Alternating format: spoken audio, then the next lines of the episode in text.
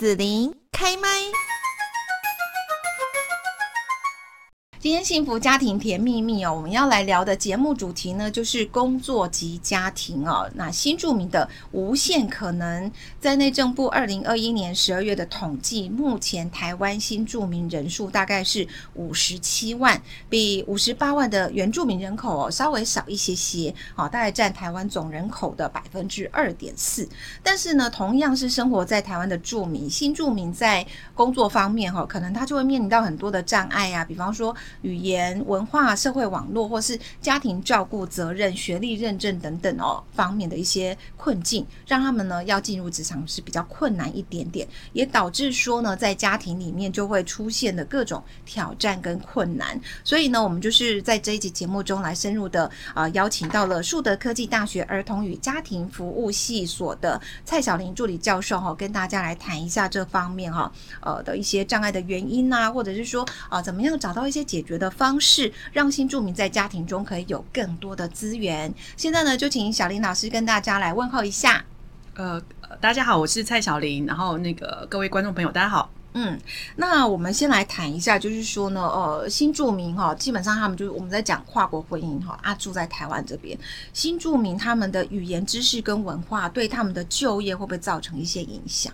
呃，我在想的话，就是如果是回到新住民的一个部分的话，嗯、那呃，但是我先先去除掉新住民这个部分。那举个例好了，比如说我们到国外去求学或者是就业，那到底有多长的时间的话，你的语言能够 OK 这样子？那因为我自己是有到国外去实习的经验哦，就是蛮多的朋友其实告诉我们说，就是无论你是。呃，哪一国到哪一国去的话，通常在那个半年的时间，就是语言就口语能力就可以到基一般基本生活的一个能力的部分这样子。那如果的话，就是要再更 OK 一些，就是沟通无障碍的话，大概是平均一年半也就 OK 了这样。那我们蛮多新住民的呃，就是姐妹哈，她比如说跨国婚姻嫁到台湾来的时候的话呢，那呃，其实呃。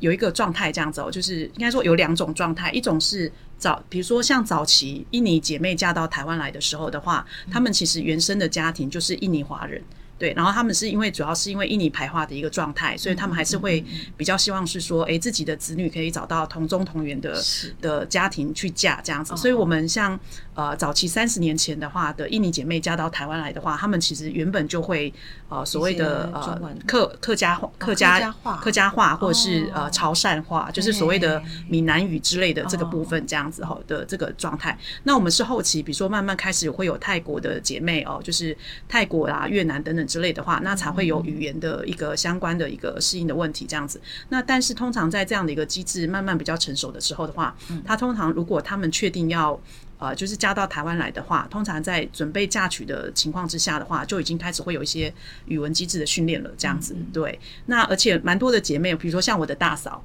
哦，那我的大嫂是越南人，然后她是因为先做了三年的外劳。然后到了台湾，就是是在工厂的时候认识我哥哥，嗯、然后所以他们其实是有呃，可是因为他们呃来工作的三年内是不准呃呃，就是谈恋爱跟结婚的。为什么不准谈恋爱跟？为什么不准谈恋爱？对，因为他就是会有就是禁止禁止婚嫁。有这样的规定，有有禁止有这样的规定，就是禁止婚嫁，然后不能怀孕这样子的这个部分。Oh. 那但是台湾目前有慢慢的在放松了，比如说因为、oh. 呃，因为我们的外籍劳工来台湾的话，也可能还是会有互动啦、交往啦，或者是在异地生活还是会有谈恋爱啊。Oh. 然后那谈恋爱的过程可能也会有呃生小孩的议题这样子哦、喔。所以现在也是慢慢有在呃针对外劳的部分有在做相关的一个呃就是讨论，或者是比较在就业上面比较平等的一个讨论方法。那像我的大嫂的话，是因为她已经有在台湾工作三年了，所以她基本的中文能力是没有问题的这样子。然后那那我哥哥是，可是因为他是他们就是在恋爱的期间里面当，应该是说我哥哥一直追不到我大嫂吧？对。然后那我的哥哥后来是我大嫂回到越南之后，因为他们中间需要有一个就业衔接期这样子，就三年期满就得要回到原来的母国。那我哥哥呢是后来是追到越南去，然后才把我大嫂追回来的这样子。所以我大嫂嫁到台湾的时候的话呢，其实已经有就是呃基本就是非常好的中文能力了，甚至。至他还因为看电视学会了闽南语这样。那我们早期的时候，我妈妈就是婆媳问题的时候的话，我妈妈就会故意讲闽南语，就是骂我大嫂，然后以为我大嫂听不懂，殊不知道她看三立电视台跟民视，哦，就已经很会听闽南语了这样子。对对对。然后那后来我们也不戳破我妈妈这件事，这样让她有个情绪发泄的过程。所以呢，那我的一个好朋友就是呃柬埔寨籍的科雅，那他也曾经有一个名言呐，哈，就是说我不是，就是因为我们常会说我不是不识字。好，我不是不识字，或者是我的语文能力不好，因为我们的科雅很厉害哦，科雅会谈，会会讲，因为柬埔寨是。呃，就是他会讲法语，他会讲柬埔寨文，然后他的英文也很不错。这样，他就说我不是不识字，我只是不识中文字。好，那因为他会的语言比我们还多，这样。对，然后那因为呃，说老实话啦，中文真的是全世界最难的语言。对，大概就 泰泰泰文之外，就是呃，应该说书写的部分啦，除了泰文之外，最难的就是中文了。这样。那但是呢，可是我们大部分的呃，就是跨国婚姻的女性哦，就是呃，新住民的女性的话，她们大部分的话，中文沟通能力是没有问题的。对对对，然后甚至有些人闽南语跟客家话都比我厉害太多了，这样。对，那呃，他们可能在就业上面的一个部分的话，那我觉得比较我自己面临到的话，比较不会是语文跟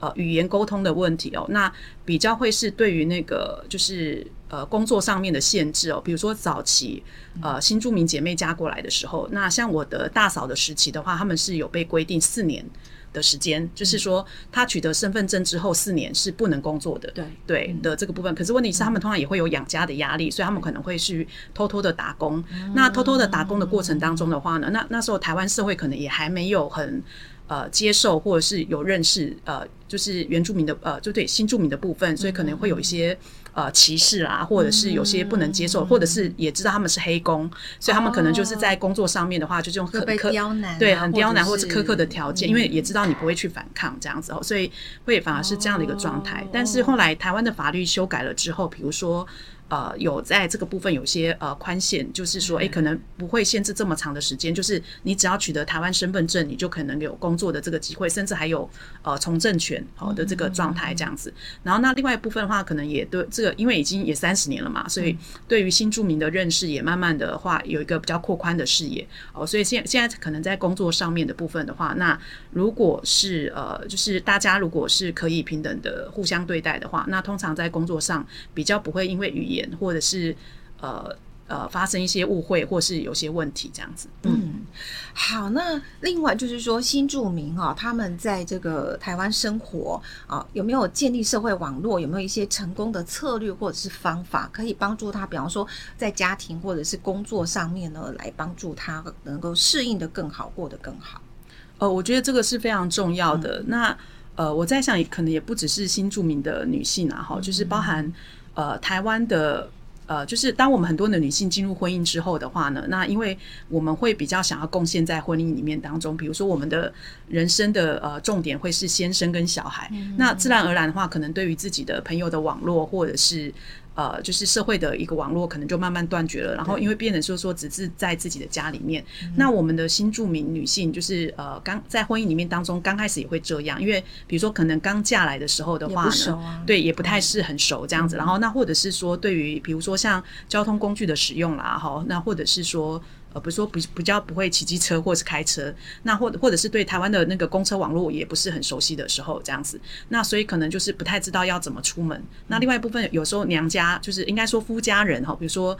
以我大嫂为例哈，刚开始的时候，我妈妈也会听信到外界的传言啦哈，就是比较负面的传话是说，哎，你不要让他交太多朋友啦哈，对对对，那不然的话，他都会出去讲你的坏话啦哈，你不要让他交太多朋友啦，被教坏啦，对，会被教坏啦哈。那或者是你不要让他 那个呃有太多的朋友啦，因为不然的话，他们就会呃，叽叽组组，叽叽组组，然后就会教他怎么样怎么样哈，或者是教他怎么样怎么样讲之类的这个部分，所以也会害怕这样子哦。所以呢，那那还有一个部分的话是说，我们对于呃新住民的女性会很期待，就是要撑起家庭照顾的部分，所以当她出门的时候也会很心慌慌这样子。所以我会觉得是说，呃，无论新住民的女性或者是一般的女性，在进入婚姻家庭里面当中的话呢，怎么样能够让自己还是有保有一些。呃，社会的网络的部分，那包含朋友的朋友的群体，或者是跟呃夫家或是先生的一个朋友网络的部分，能够会能够有一些呃互动跟交集的部分，那这样的话才能够帮助他跟先生之间的，比如说话题有具备有共通性，好，那那或者是说，诶，两个人的话是一个共同成长的历程，这样子好的这个部分。那我在想，无论对于婚姻的经营，或是工作上面的，或者是家庭的一个经营的部分的话，比较是有一个好处的一个状态，这样子。对，那还有一个部分是压力宣泄啦，当他是有那个呃呃，就是有一些朋友的网络或是社会资源网络的时候的话，那我觉得比较能够帮助身心平衡的这件事。那至于呃所谓的社会网络怎么样去营造的话，那我在想呃。呃，有几个点哈，就是第一个点，后来我们的姐妹也发生发展了一些可能性，这样哈，就是第一个部分是，后来你会发现，我们很多新著名的姐妹嫁来台湾了，不是一个人嫁来台湾，是一串粽子嫁来台湾，对哦，比如说介绍这样，呃，对，比如说我就是我的好朋友或是我的姐妹群体，然后那我们在相亲，好，就是我们的相亲或者是找对象的过程当中的话，我们是一群人。那那如果假设是我认识我先生的话，嗯、那我就会跟我的先生，就是我也会跟我的先生说，那你有没有有你有没有其他朋友啊？对，其他朋友啊，然后对还不错的啦，可以相互介绍一下，对对对对对，不能害人家。嗯，所以他们就会变成说 一群人嫁给一群人，所以他们自就是原有的网络就会呃出现这样子，对。然后那或者是我先嫁来的话，我就介绍我的姐妹，然后那可能附近的先生的亲友啊的这个部分这样子哈，所以可能成成为妯娌啊，或是呃等等之类的这个部分这样，这是一种可能性这样子。然后那第二。种可能性的话，别别忽略了我们现在现代科技的可能性，这样，呃，手机，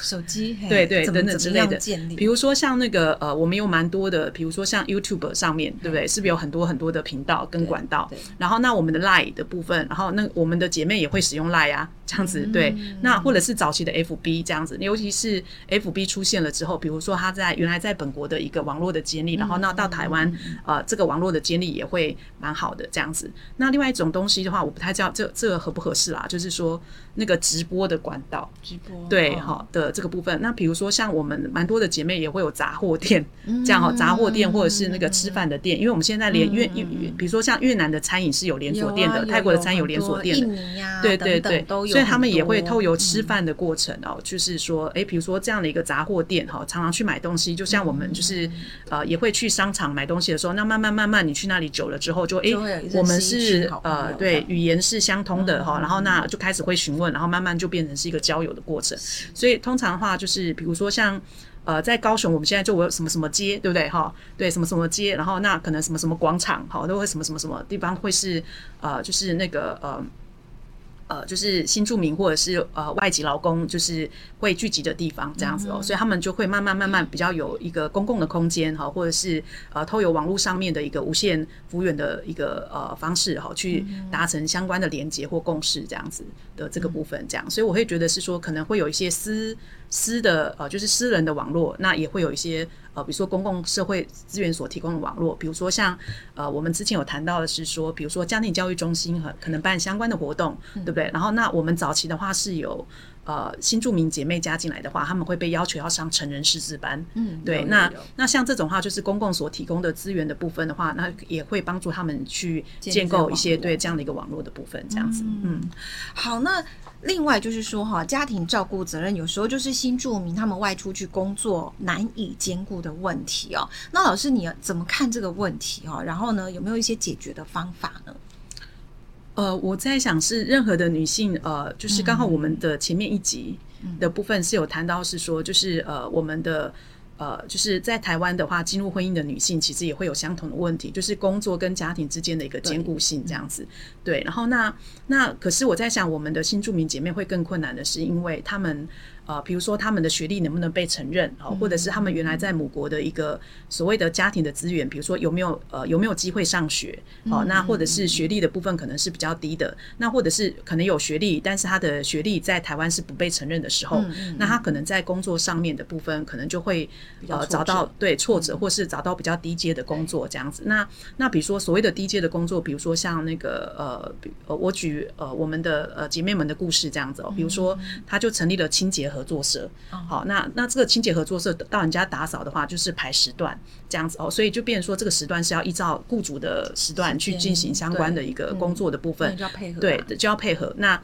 那可能这个部分就是有些的工作时间就不是自己能够自主的了，这样子。那那还有个部分的话是说，可能不同的家庭阶段可能需要的家庭照顾也会是不一样的一个情况。那另外一个部分的话是呃姐妹的，比如说她的呃。就是怎么讲？就是比如说像家庭工具啦，或者是呃夫家的家庭资源的部分，比如说他能够有脚踏车，还是是有、哦、呃摩托车，还是是能够开车哈？那这个交通工具会影响到他工作的范围跟来回的时间，这样子、哦、对的这个部分这样子。所以对于姐妹来讲的话，可能在工作上面的一个状态，就会影响到她的家庭照顾的可能性这样子。嗯、那但是我还在，可是这当然一定会有影响，但是我还是要回来说的是，呃，就是当我们的家庭的部分，比如说像我们的姐妹为什么还要出去工作？那当然是除了附加的家庭照顾的经济需求之外，那还有一个部分的话是说，他的母国的家人也可能需要他照顾的这个状态，所以他可能会有双重的压力在经济收入上面这样子。那那像这样的一个情况之下的话呢，就是回到呃一般的女性，比如说如何兼顾工作跟家庭的部分，那我觉得还是要。呃，当然工作的影响他们可能会更大。那但是有一个部分的话是说，还是一样回到家家内的协商哦。比如说像这样的一个养家的责任，到底要怎么样共同的承担？好，那在家务工作呃家务的一个呃负担跟照顾工作的一个共同承担的情况之下，那怎么样去做协商？那更辛苦的话，可能是。我们的新住民姐妹可能是呃比较低阶的工作，那她的先生也可能会比较是呃基层劳动阶级的部分，嗯、那也可能会是有一个状态，比如说轮夜班好的这个部分，嗯、或是比较是季节性工作的一个情况之下的话，嗯、那两个人到底怎么样去共同的协商跟承担家庭照顾的部分，当然难度会比呃一般的民众更高，对。那但是这样这个情况之下的话，反而会会更挑战他们的协商或者是共同承担的能力，那当然是压力更大，也会会发生的。这样子，对，我觉得有时候就是一个相对啦，就是说他们的挑战比较大，但是如果说双方的这种互信基础，或者是愿意投入家庭然后奉献的一个呃共识可以出来的时候，其实他们关系哈感情可能会更紧密，嗯，好，这都是相对的哈，因为是北龙喜郎嘛，好，然后呢，我想问一下小林老师，就是说。嗯，您的一个观察哈，新住民他怎么去平衡家庭责任跟工作需求这个状况哈？哪些的支持措施是可以帮助他们来兼顾工作跟家庭的需要呢？嗯。呃，我也是再澄清一下，就像台湾的家庭，嗯、就是我们也是会有低中高阶的家庭。嗯、那我们的新住民的家庭，经济收入，如果是以经济或是呃阶层文化性的话，啊、那其实在，在呃，就是我们的新住民也会有哈。那我这边举个例好了，就是我们早期的。呃，跨国婚姻的家庭可能会比较是低阶这样子哦，嗯、就是说可能是劳工阶级，对劳动阶级或是渔村农村的部分是比较多的这样。嗯、然后当然他们的经济压力跟工作的照顾的压力会也会比较大。那但是呢，我们最近这几年来的话，比如说的跨国婚姻，因为方面是全球化的发展，嗯、那我们蛮多的话其实是那个呃中高的。中高阶级的人做那个跨国婚姻的嫁娶，这样哦，比如说像我们竹科啊，就是科学园区，然后最近这几年的话，其实跟白洛白俄罗斯或是中南美洲，呃，就是结婚的状态，因为是发展跟投资的关系这样子。那所以呢，你会发现，那那我们来思考一下，科学园区的科科学园区的那个工程师年薪多少？对，然后那他如果是呃跟就是在工作上面认识的话。或者是因为全球化的一个工作的状态去认识的话，嗯、那我在想他的太太可能是比如说像呃白俄罗斯哦，或是美国或是德国等等之类的话，那他的那个他的太太工作可能也会很不错这样子的一个状态。嗯、所以我在想说，新住民的家庭其实也会有很多的呃不一样的样态这样子。对，嗯、所以我们可能不能够把那个工作跟家庭压力的影响，可能是只是聚焦在某个部分这样子。那但是我在想，可能共通性的问题，无论你的呃你的家庭的。经济的情况，或是家庭的一个阶级的状态，嗯、那我觉得共通的话，都是工作跟家庭要兼顾的话，都对女性来讲都是很大的压力。这样子，对。那那在这样的情况之下，我还是要重申两件事啊，好，就是说，第一个是。呃，工作跟家庭的负荷绝对不会是个人的问题，哦、对这个家庭，对，是整个家庭应该要去共同的去承担的部分，这样子。嗯、然后，而且呃，我在想，也不是单一女性的问题哦，而是是说，当我跟我的先生都需要透过工作，无论是呃撑起我家我们家庭的一个经济的能力，还是是我们两个都想要去共同去实践我们对于呃工作的一个人生的一个向往，对，呃之类的部分。嗯、那我觉得呃产生出来的工作的压力跟家庭照顾的压力。那都必须要一直来去进行所谓的协商的一个讨论，这样子哦。比如说，那包含我们两者的工作样态不一样，因为我觉得现在更大的问题，一个是家庭形态的改变，那第二种话是我们工作形态的改变，这样子好的部分。所以呃，两个问题，一个是呃，绝对不是个人的问题，是两呃整个家庭要怎么样去共同的承担，所以要需要一个协商。那第二个部分不要忽略掉，就是。呃，家庭在变化，我们的工作形态也在变化。好，比如说像我们现在的工作，我就举一个高阶的朋友的家里面，比如说先生他的他是亚洲区的 亚洲区的负责人，那他的他的工作时间是什么时候呢？就是半夜。对啊，半夜。因为什么？哦、因为美国的时间就刚好跟台湾是有那个十二小时的时差嘛，哦、那所以就变成是说别人的白天是我们这里的黑夜这样子。那那如果先生长期是在黑夜工作的话，嗯、那太太是在白天工作，嗯、那请问一下婚那个婚姻的 对。要怎么样去做一个协商的部分？那我们可能也会说，哎、欸，先生的工作都这么好了，那你太太为什么还要出去工作？那所以这会是他们会遇到的可能的状态这样子。但是他可能太太还是会觉得说，我就算家庭经济很好，但是我还是会想要去实现我的、嗯、自我、啊、对自我的过程这样子好的这个部分这样。那但是呢，我们的那个呃，比如说像我们劳动家庭的部分，就像刚才也会谈到是说，如果先生像我们现在是所谓的做二休二，嗯，好，或是三班轮的部分这样子，而且三班轮还不不准你固定班次呢，好，那像这种话，比如说先生可能是做二休二啦，就是说两天是十六小时，好，那两天休假，对，那那个我其实都很想讨论，比如说他们育儿怎么办？对，好，那如果是太太有工作的话，比如说先生十六小时他不可能帮助你接送，嗯，但是先生休假的时候的话，你可以请他去接送小孩，对，可是两个夫妻怎么样去呃互动跟。就是互动工作的部分，所以就变成说，可能在工作上面需要协商嘛，因为有一方不能配合，另外一方面可能就要配合的这个状态。那那到底是谁要来配合，对不对？好，那那还有就是说，很多种不同的工作形态的时候，那我们对于这样的一个呃家庭的影响会是什么的部分，我们都需要很多的讨论这样子。所以，所以我会觉得是说，我们现在再去思考，比如说像家庭的一个照顾，哈，或者是。呃，就是无论是父职的角色或是母职角色的一个部分，那我觉得都需要一个更多元的可能性，然后那才能够真正的去做相关的协助，这样子。更多元可能性，那那所以就是说，政府方面其实要多投入这样的支持措施，是多帮忙嘛。对，现在的社会，我觉得其实那个形态变化哦，其实又很多元，那其实变化也蛮快的。但我们重要的问题就是少子化。因为如果说这一对夫妻他们可能就就没有小孩，我觉得就是处理婚姻关系嘛。可是如果还有小孩，就有更多照顾责任的时候，那个亲职的教养啦、照顾啦等等，这个问题就真的是需要好更多政府的这个协助进来。这样，嗯嗯，像你刚才说的很，我们就延伸讲一件例子就好了。比如说我刚才谈到是说，如果是做二休二的话，那那个那请问一下，比如说像我们现在的幼儿园吧。好，现在幼儿园是不是都是呃星期一到星期五，然后早上呃可能七点钟到下午下午对的这个部分这样。那那我们的政府也很可爱，就是他后来是邀请托婴中心要延长工时的部分。那那我们托婴中心的伙伴就是抗议啦，说我照顾你的 小孩，那请问一下谁照顾我的小孩？那可是我们还是要去思考一下，比如说像托婴照顾、托育照顾的话，有没有可能需要夜间或者是周末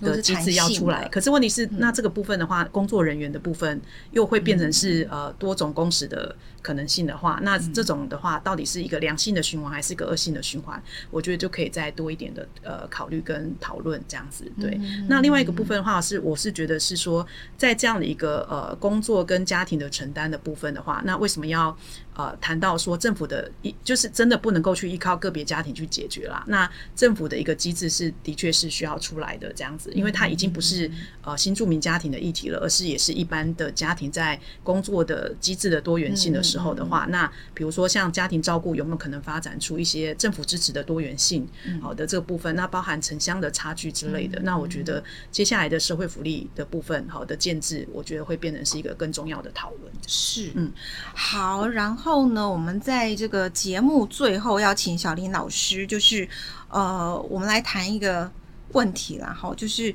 如果新住民他有这个工作的收入哈，然后呢，是都要回归家庭吗？还是说他自己可以拥有？还是是说要交给配偶来管理？哈，呃，会不会有这一些的状况？然后呢，会造成婚姻的问题呢？有没有听说这样的状况？呃。有耶，有哈，就像我刚才谈到嘛，就是说在家庭内的一个信任跟信任的，哦，就是信任跟沟通的机制这样子。这个跟新住民有关吗？还是不管他是不是新住民都都都有这个问题？呃，我觉得先两层这样子，就是说，我觉得是所有的家庭共同都需要讨论的议题。但是在新住民这这个部分的话，这个议题会比较被被凸显的原因，是因为我刚才就是我们之前有谈到是说，因为第一件事情是在这样的一个婚嫁的过程里面当中的话呢，就是我呃我们可能因为固有的观，就是旧有的观念，所以我们在。就是我们的新住住新住民的姐妹在加进来的时候的话，其实会有一个期待这样子，就是跟一般人的婚姻比较是一个倾斜的状态，就是说他们可能被呃当做是工具人使用这样子。然后那另外一个部分的话，是因为呃可能是跨国婚姻的关系，所以我们常会把这个人独立起来。我所所谓的独立就是个别化起来，就是说我们看不到他背后其实是有娘家的，我们看不到他背后其实是有一个。呃，母国的母国的家庭在那边，就是需要他的支持跟养护的部分。是那我们原本在一般的家庭里面当中的话，我们也会把这个这个女性从她的家庭就是个别化啦，好的这个部分。所以呢，就是我刚才有谈到，是我们都能够去理解结婚是两个家庭结合的事情这样子。嗯嗯嗯那那可是问题是我们还是会比如说阻挡，比如说哎、欸，女性你就是什么。呃，嫁到就是比如说嫁到嫁到某一个家去之后的话，你就是那个那个家的人了，哦、所以你要跟你的娘家，娘家那个关系就要疏远，对，就要疏远的。对你，你的就是身为，哦、就是你就是要变成是这个家完全贡献在这个家里面当中。老师，你刚刚讲一个，我就不是，你说就是两个家庭的结合，其实我就觉得是两个家庭各出一个人，变成一个新的家庭。哦，如果所以其实应该是三个家庭嘛？那那所以这应该是公平的。对，三个家庭，新家庭跟两个家庭是旧的原生家庭这样的关系，我觉得这样会比较好。对，我觉得是是应该是要这样子。对，而且可是，在无论是呃两个家庭还是是三个家庭，理想啊。对，但是我觉得我们最难处理的其实就是关系嘛。对对，然后那这个关系要处理好的话，那个信任并跟沟通机制就必须要存在。对，所以我会觉得是说，无论是两个或是三个家庭里面当中哈，就是说，哎，大家到底对于一个这样的一个家庭共同承担的共识是什么？然后那那个那因为呃，先我们刚刚一直一直一一直强调嘛，家庭在变化，所以我们到底怎么样去理解对方的家庭？对，然后跟呃不同的家庭会有一些不同的需。需求，那但是这两个呃两个或是三个家庭要共同的相处的时候，变成是一个比较庞大的家庭的时候的话，那我们到底是透有什么样的机制，让这样的一个家庭都安在，就是说是一个比较彼此信任，然后是一个安心的情况。因为我们组成家庭不就是要要安身立命嘛？这样子的这个部分，所以我会觉得是说这会比较是重要的，就是说怎么样去协助大家，就是在。呃，无论是在经济上面的信任哈，或者是呃，就是呃，对情感上面的这个信任，对对对。那我觉得，当这样的一个信任跟沟通的机制有了之后，那这样的一个所谓的。怎么讲？就是安身立命的可能性才会产生这样子。那所以，比如说这里面包含到是说，呃，我们夫妻之间财务的分配的部分。那我们必须要承认，是早期的话是因为被当做工具人嘛。但是现在因为呃时代的在进步，然后大家的概念也在转变的时候，那有慢慢可以理解跟看得到对方也是有家庭的这样子哈。那我也举我的家的例子，其实我们早期也真的不太能够接受，就是呃，因为我们一直单方面就觉得说是我哥哥要养家。但是呢，我们后来也才发现说啊，我的大嫂，因为她是最后一个从家里面出来工作的人，哦呃就是、他们国家的文化。对，那所以我的大嫂其实也是需要养家的部分这样子。对，那对，然后所以呢，比如说，那所以他就跟我哥哥协商好了，就是说，哎、嗯，那你赚的钱养你的家人，嗯、然后我赚的钱养我的家人，这样子。嗯、那我们的孩子当然就共同呃一起养育的这个部分。可是刚开始的时候我，我我我自己也是。啊，好 的这个状态，可是可是后来慢慢比较能够去理解的哈，就是说你呃不是用自己的概念去想事情的时候，那慢慢也发现说，哎，世界上真的很有不同的国家内哈，有不同的一个文化哈，有不同的一个思考的机制，包含继承的机制等等之类的时候。可是我觉得这有时候跟那个国家文化也不见得相关。比方说了哈，我们两个现在要结婚，好，然后呢？比方说你是男生，我是女生，好了，好，然后呢，你你你男生，你觉得说你要养你的，嗯，你的爸爸妈妈，那我家我爸爸妈妈，我当然也有责任要养啊，不是说如果他今天他没生儿子，就只有我，那我当然要养。好，那他就算生儿子，那也不能只有丢给儿子养。我自己是这么想，你觉得这样 OK 吗？我我觉得我是用文化的例子来去看到那个差异性的问题，对对，但就算是本国籍，我觉得其实这个问题。公平性来讲，其实还是存在。不过我，我我我觉得我们先把这一层解决，就是说，嗯、所以我会觉得很重要是，无论他是不是不同国家的人，嗯、但是我是觉得是说。双方要在一起的时候，你是不是要对彼此的家庭要有一定的理解度？嗯嗯这样你们才有可能发展出一种协商的机制嘛。所以虽然是作为妹妹的我，刚当初看不懂他们的协商机制怎么会长这样，但是因为我在视视野扩展的过程当中，我慢慢能够理解说，对，没错，我哥哥要养我哥哥的家，然后那我大嫂要养他的家，那某个程度的话就是两个加起来除以二嘛。对，那但是我们首先要去接受说，我我的大嫂是有这样的需要的。好，那无论他是。呃，越南人还是台湾人这样子，所以应该是说对彼此家庭的理解，然后产生，因为这个理解会产生一些共识，然后有协商的可能性这样。而且，那您刚才也谈到说本国人的部分，我必须要预告一下，因为我们现在是独生子女啊。她就是一个女，比如说我们两个结婚的时候，我是独生子，你是独生女，对不对？嗯。好，那请问一下，我们两个结婚之后的话，是不是四老要我们一起养？是啊。对，那要怎么养呢？对，对不对？那也会有这个问题，这样。所以现在的养家已经不只是文化差异之下的一个产物，而是包含说家庭变迁了之后，比如说已经不是男生需要养。家了，而是是说，呃，两个人好在独生子女的情况之下，两个人怎么共同养家？就算是不是独生子女的话，就是对呀，就是你的原生家庭，你原本就要负，还是要负起家庭责任的这件事情，这样子。所以，更多的协商机制必须要发生，这样子。嗯嗯嗯。好哦，那我们最后呢，要请小林老师哦，也跟大家来呃提供一下，就是说，如果我们有这样子的家庭的一些相关疑问啊、困扰啦，有没有一些社会资源可以来寻求协助呢？好，如果民众有家庭的相关的疑问的话呢，无论是伴侣相处、子女教养、亲子沟通、情感问题等等，都可以拨打我们的家庭教育的呃咨询专线哦，四一二八一五五，服务八五哦，四一二更正一下，四一二八一八五，服务时间呢是每个礼拜星期一到星期六早上九点到十二点，下午两点到五点，也有开放夜间服务的时段哦，星期一的到星期五。晚上的六点到九点，那另外家庭教育中心有办理非常多元的一个丰富的活动跟相关的课程。如果您想要了解更多，欢迎随时关注家庭教育中心网站、脸书粉丝专业跟官方的 LINE IG，让你掌握最新的情况。好的，那今天呢，我们节目来谈到就是工作及家庭新著名的无限可能，邀请到了树德科技大学儿童与家庭服务系所的蔡小林助理教授。今天我们就谢谢小林老师，谢谢，谢谢大家，拜拜。收听完整节目，请搜寻紫琳开麦粉砖或荔枝天生官网。